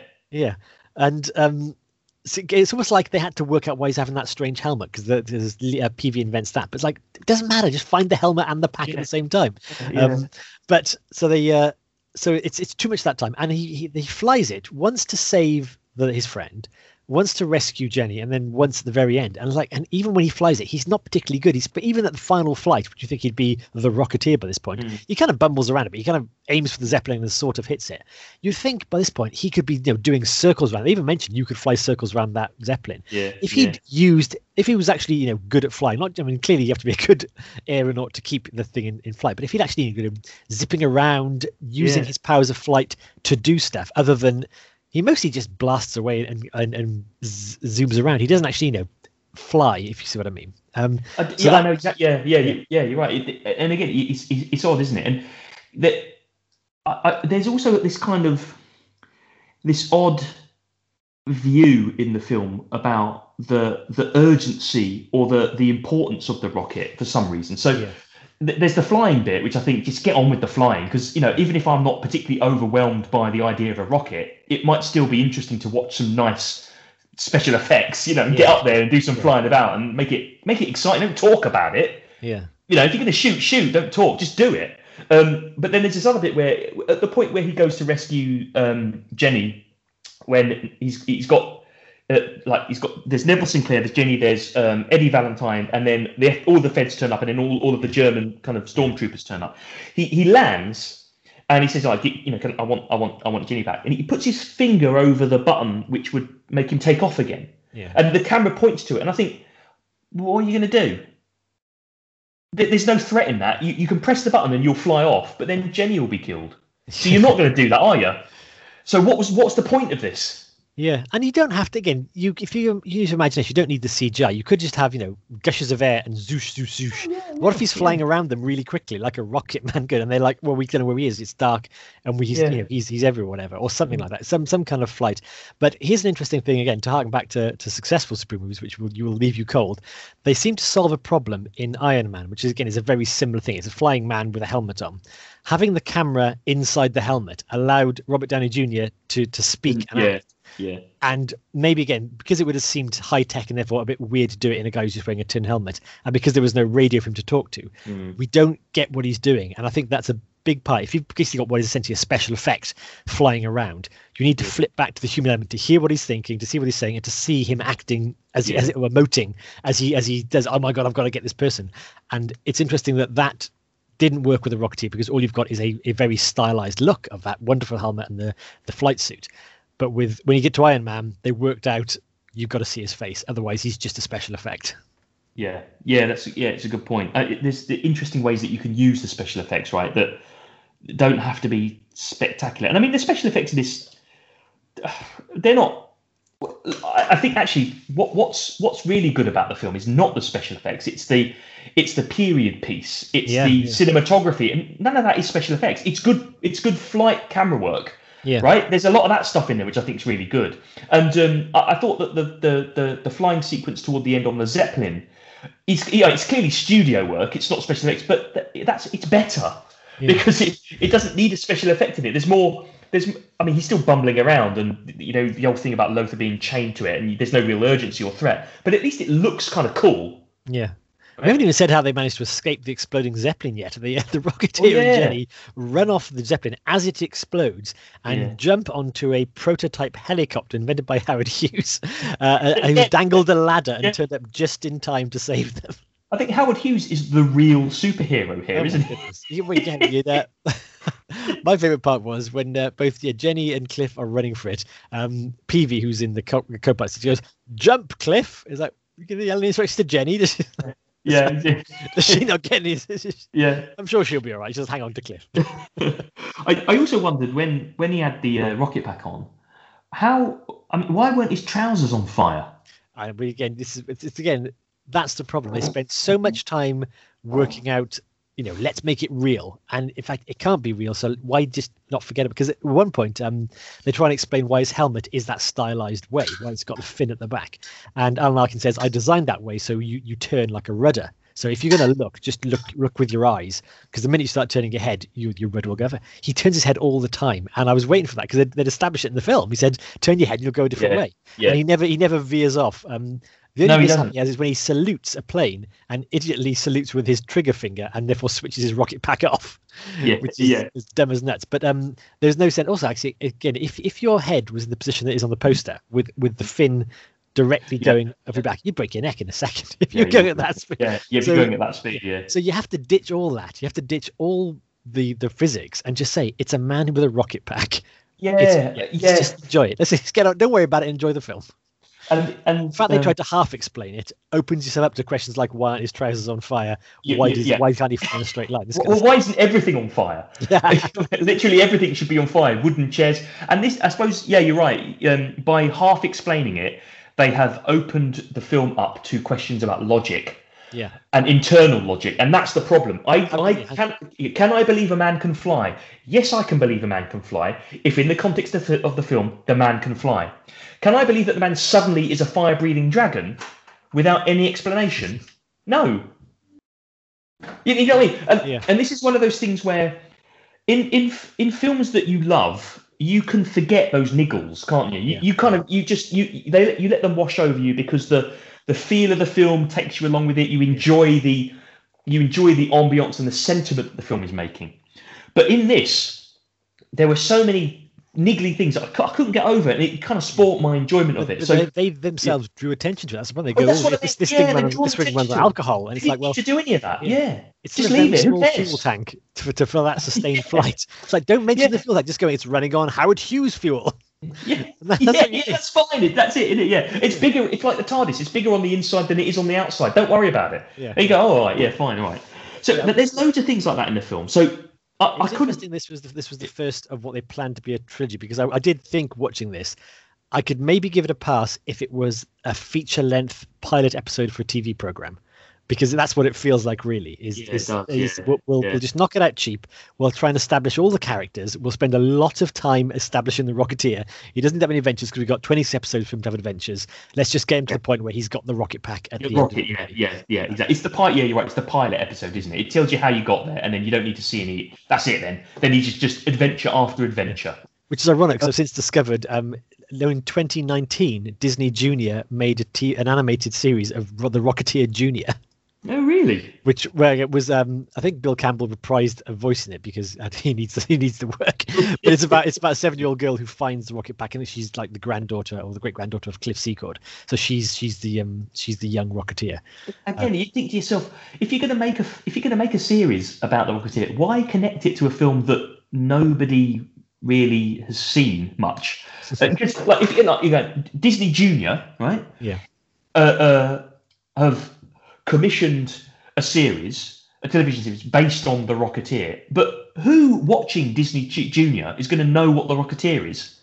I don't think you need to. I think well, Dis- Disney own the, uh, the the rights as they do for you know everything under the sun. Um, why not just make it? It's again, it's Well, a, that's I for a mean, yeah, seven year old who has a rocket pack. That works. Yes, yes, and, and that's what I mean. It doesn't. She doesn't need to be the great granddaughter of. Oh yeah, sorry. You know, she doesn't need it. Just find a rocket and go for it. Mythos, yeah. Is, Yeah, is- just yeah.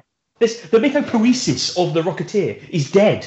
Forget about it. You don't need to worry about it. Just have a girl finding a rocket pack and just have her flying around doing fun things. Man, that sounds fun. And don't big up the rocket pack that much, right? Because it's not a big deal. So actually, this this kids cartoon is most of the episodes of them just pouring over the rocket pack trying to make it work. It's like, where's the on button? Like episode one, the on button. Episode two, let's build a helmet. yeah, yeah. Um, I, I also wondered. I could, and again, this is this is like a hill to die on that isn't really necessary if if it's a film that you really love. So. I've banged, I've banged on about this idea that the, the rocket pack just isn't that exciting. I mean, I, I was, I was just whelmed by it. This is this really what this is about? It's about a rocket pack. I mean, what? In, and I thought to myself, why, why are the Nazis so obsessed with this rocket pack thing? And then when you actually find out what they're going to do, I, I was equally whelmed. Was thinking, That's so- the thing. It's like the, the, their plan is to have flying soldiers. What? What is that? It? But because well, at, at the time, I I know that this is a children's film, and you know it's a, it's a simulacrum and ersatz of, of the 1930s. But in 1938, I would imagine that both America and Germany were developing the atom bomb. Right? The atom bomb is a squidzillion times more terrifying Yeah. than a rocket pack. They would, in a few years, the Japanese would be performing harikiri on, or they would have kamikaze pilots performing harikiri on uh, American ships in the in the South Pacific. That is a squidzillion times more terrifying. I will, I will say, for any uh, history buffs out there, that's not entirely how it happened. But Uh, yeah, uh, the, the, kamikaze pilots were performing Harikiri on American ships in the Pacific.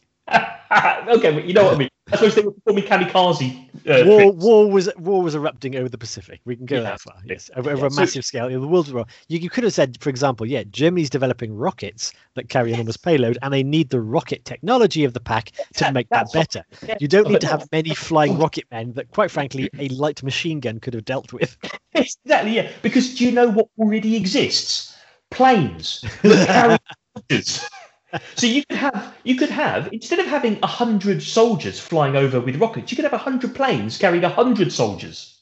Yeah. Right. So, uh, so So the, the cartoon didn't wow you then. No, no the whole thing. Why, cartoon. why is everyone so obsessed with this damn rocket pack? It's a rocket pack. Do you know And what? I couldn't- If it, if it was set, thing- if it was set in 1910, I've got to finish this here. So I've got go on, go on, go on, go on, finish, plant your flag. Subsequent to that is when the Zeppelin turns up, I'm thinking, this is the biggest thing I've ever seen in my life. I, and I know that they're quiet, right? But it's a blimp. I mean, how do people not? How did they? It's got a massive swastika on the side of it. Where's the army? Where are they? Why is Oh, the fair? What, what? did you not see? It was it was doing a goodwill tour. It was allowed to be on American soil. No. Yeah, that was in the newsfeed. It said the uh, the the American blimp is continuing its goodwill tour across America. So they was allowed to be there, just wasn't allowed to have you know stormtroopers toting machine guns in it. Wow, that's I do I missed that, and You so that You, you weren't paying attention then, yeah. But there, you you, got- you got to stay on your toes in the Rocketeer. Lots of information flying at you from different angles. But yeah, if you were set in 1910 with a very early age of flight, a you could have that kind of steampunky rocket pack, and that would have been quite a scary thing, saying flying men, you know, 30 years later. But you're right, you now live in an age with Yeah. anti-aircraft guns and planes and bombs and very soon rockets and nukes. And the idea of a rocket pack doesn't seem to be the the, the war. Mind you, the Ark of the Covenant was seen as a war-winning thing that Indiana Jones had to stop. So it's you know you don't have to delve too deeply. All that matters is that the protagonists place value in it. Oh, yeah, Yeah. So the, the, the Ark of the Covenant is it it, it holds the, the power of God. Of course. well, I mean that is terrifying. I mean, you see what happens to the Nazis at the end of Raiders of the Lost Ark. It's bloody terrifying. Um, it, you know, if, if this if the Rocketeer was set in the Victorian era, it would be interesting because you could have a bit more of a steampunk type image to it. Yeah. But it would it would look I think it would look great, particularly if you have because it's quite popular now to have this kind of this this simulacra of the Victorian time, but up, updated with kind of modern technology. Yeah, yeah, that's yeah, yeah. view is quite fun, right? Yeah. I mean that's what steampunk is, isn't it? So yeah.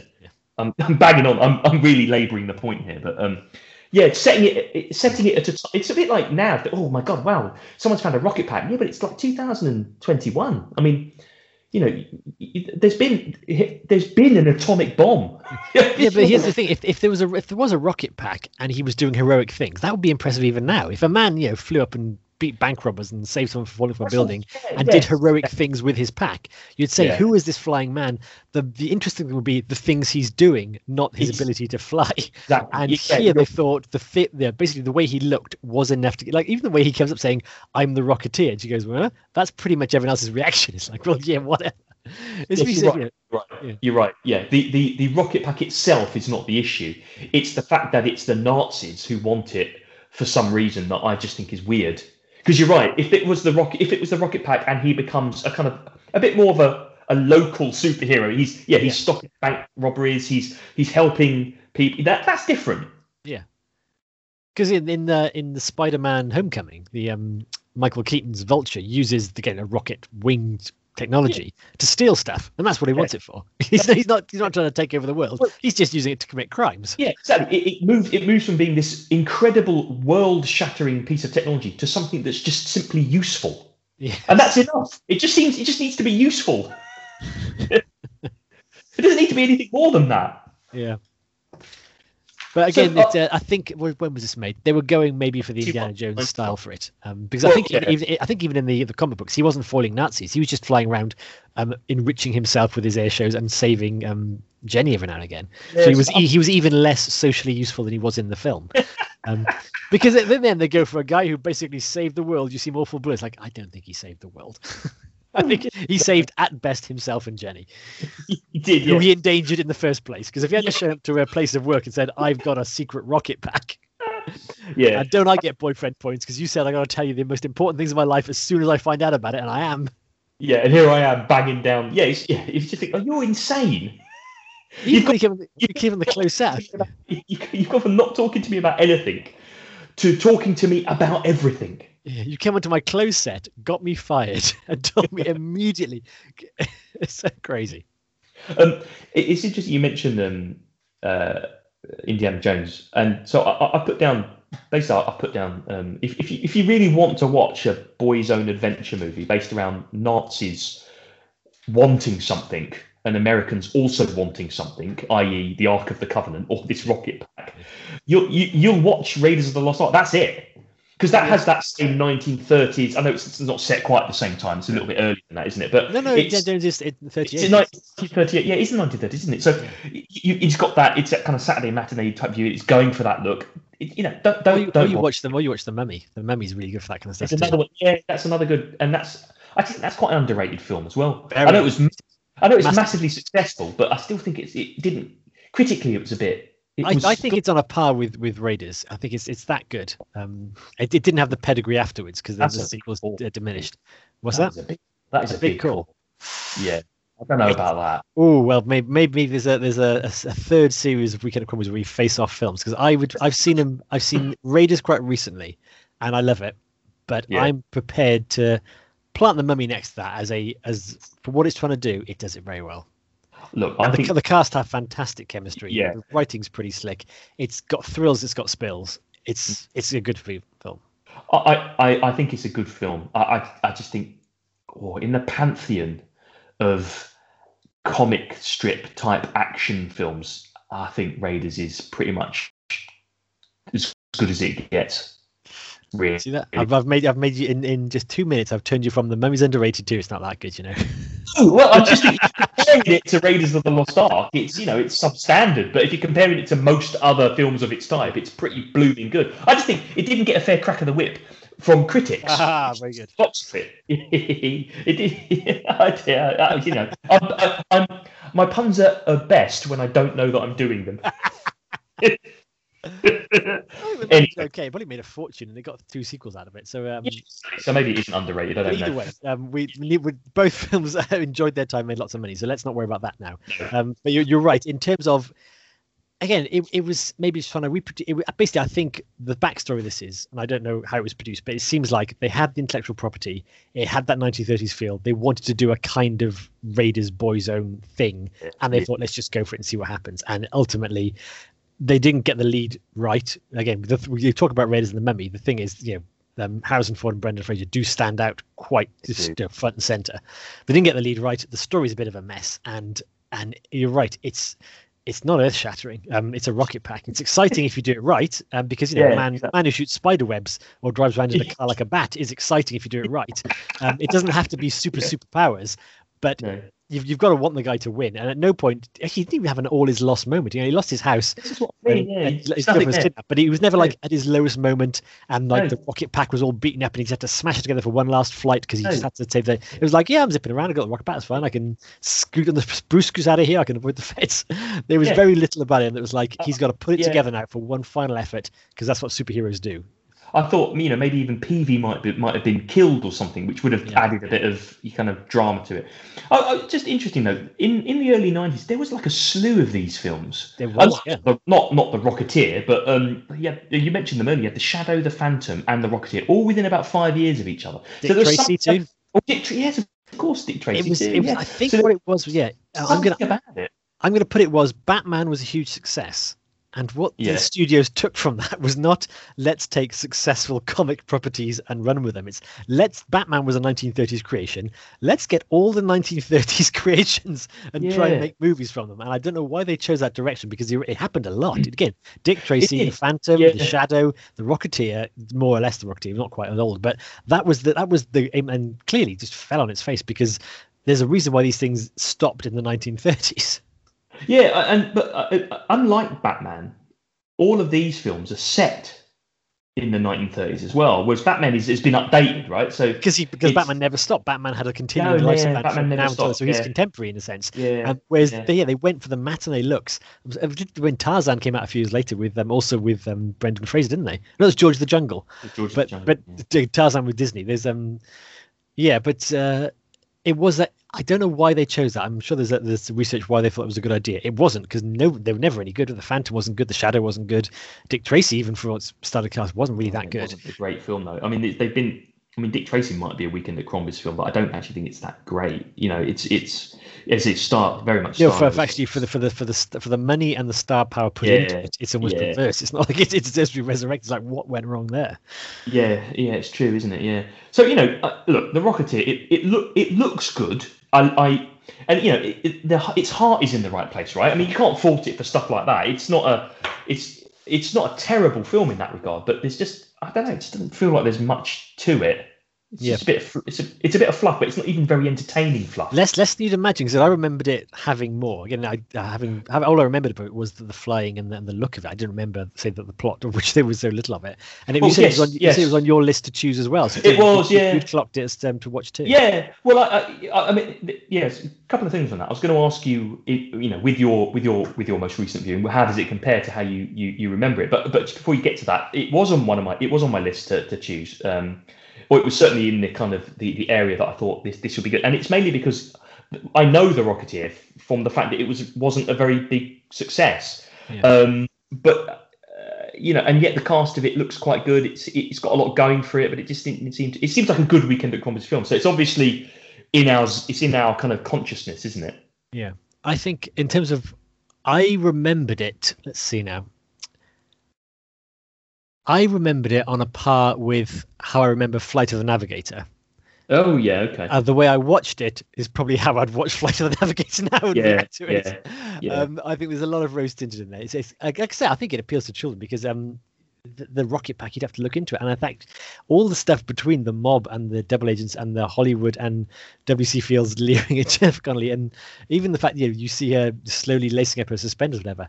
You Yeah. ditch all that. It's a kids show. Make it about a kids show. It's um, Yeah, make it about a man who finds a rocket stuff. pack and can fly. It's it's not you're not gonna. It's not sexy and it's not thrilling in in the sense of that sense.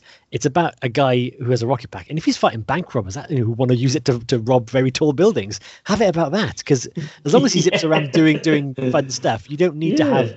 Everything else involved. in it. And if Timothy Dalton is an eccentric actor who wants to fly and is bankrolling it, have it that too. Fine. Have, have the- yeah, exactly. Have that too. Yeah, and have a bit less Howard Hughes. Yeah, have, yes, yes. Save the Howard Hughes. But it doesn't need to end in a big machine gun fight, which No, Cliff takes no part in whatsoever. Um, have him have him fighting other rocket men who you know got lesser packs and Yeah. he has to fly circles around them and use his skills or dogfight with them. There's lots of exciting things you do with guys who can fly. Um, none of which really is put in the movie. And it's like you've got to have what they call the fun and games in a movie. You, know, you get this to get the premise established, you accept it, Mm. you have a lot of fun with it, and you get to the the, the concluding. And then the biggest part was you just don't believe in the Rocketeer as a hero. He doesn't do enough heroic stuff. Yeah, I, I didn't believe in him, and I didn't believe in the things that he was doing, and I think that funded. And also, I, didn't believe in the story either. So those three things make it like- so I think we're flawed. Yeah, having, having rounded up the themes of it and, and mentioned other films you could watch, shall we jump straight into our scores, um, which I'm guessing may not be high, um, and then followed by what we'll be watching next month. Indeed, indeed. Um, yeah. So, uh, sh- should we have a break and come back and do that, or do it right away? We normally have a break as traditional. I, was, I, I, I had in fact led up and segued to the music there, but thank you for concluding that. I've done it again, haven't I? I've done it again. Uh, thank you, It's my thank you. uh, not doing it for you. Say, and now we shall take and come back later. Thank you, Mr. Chairman, It is now a good time. to come- Thank you, that. Thank you, Mr. Chairman, for that wonderful meeting. And I would just like to echo your closing sentiments of wishing everyone a, a, a lovely day. And if I don't see you before the end of the day, then I will uh, catch you tomorrow, possibly. Okay, take care, everyone. And the chair chairperson's looking at you like, what? I've just ended the meeting. Yes, well, despite that debacle, I, I lost my marbles for a moment there. Uh, please do join us. sake, just end it. Get, get, to the, get to the music bit. get to the music bit. Right, get to the music. Weekend at Crombie's.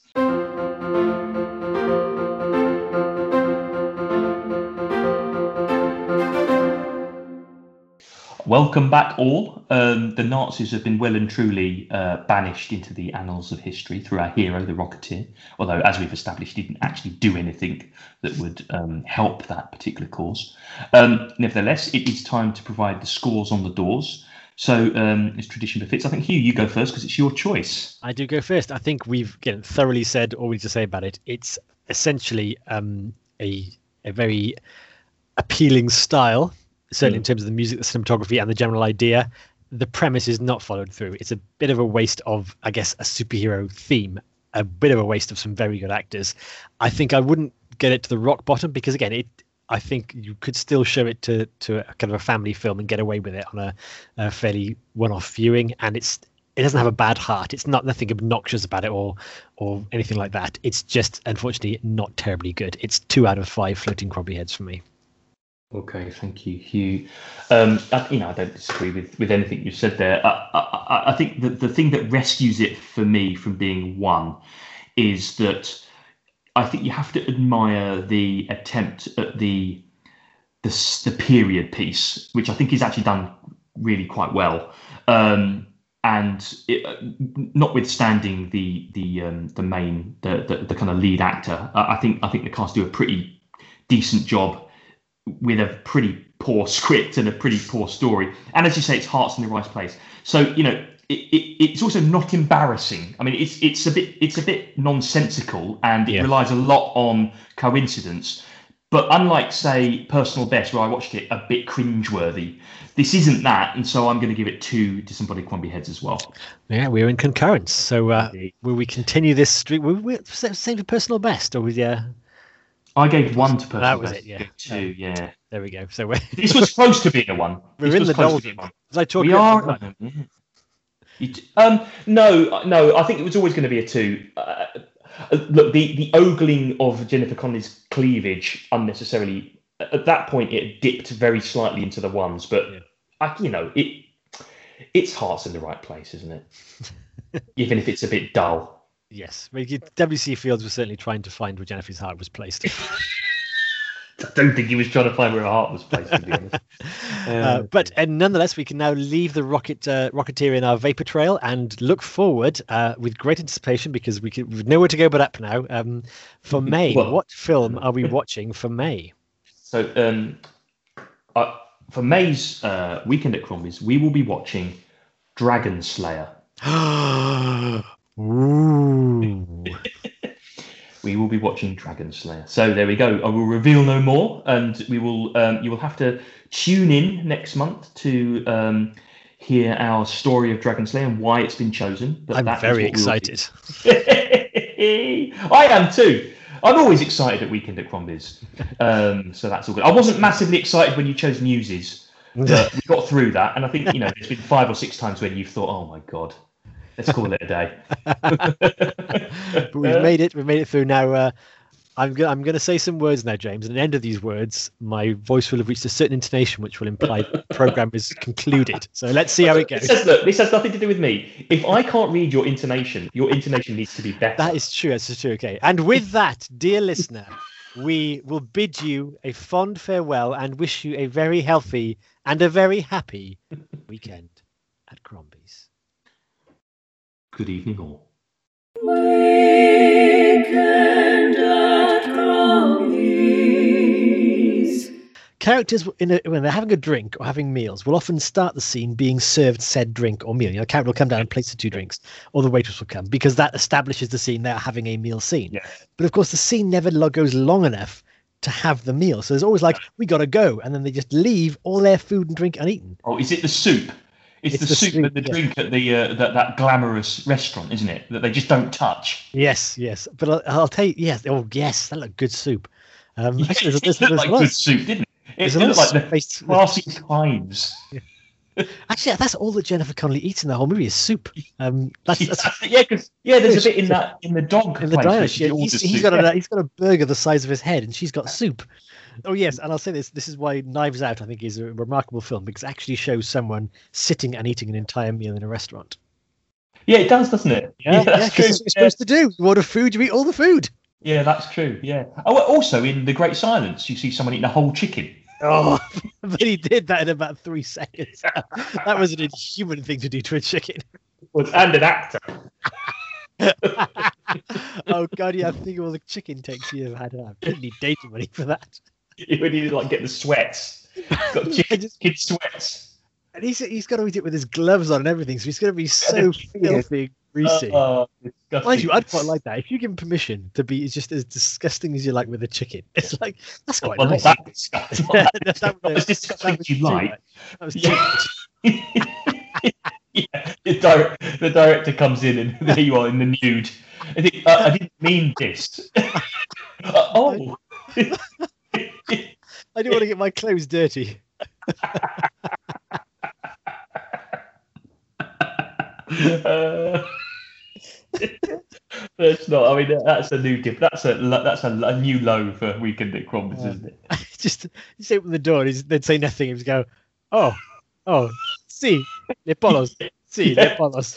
Arrivederci.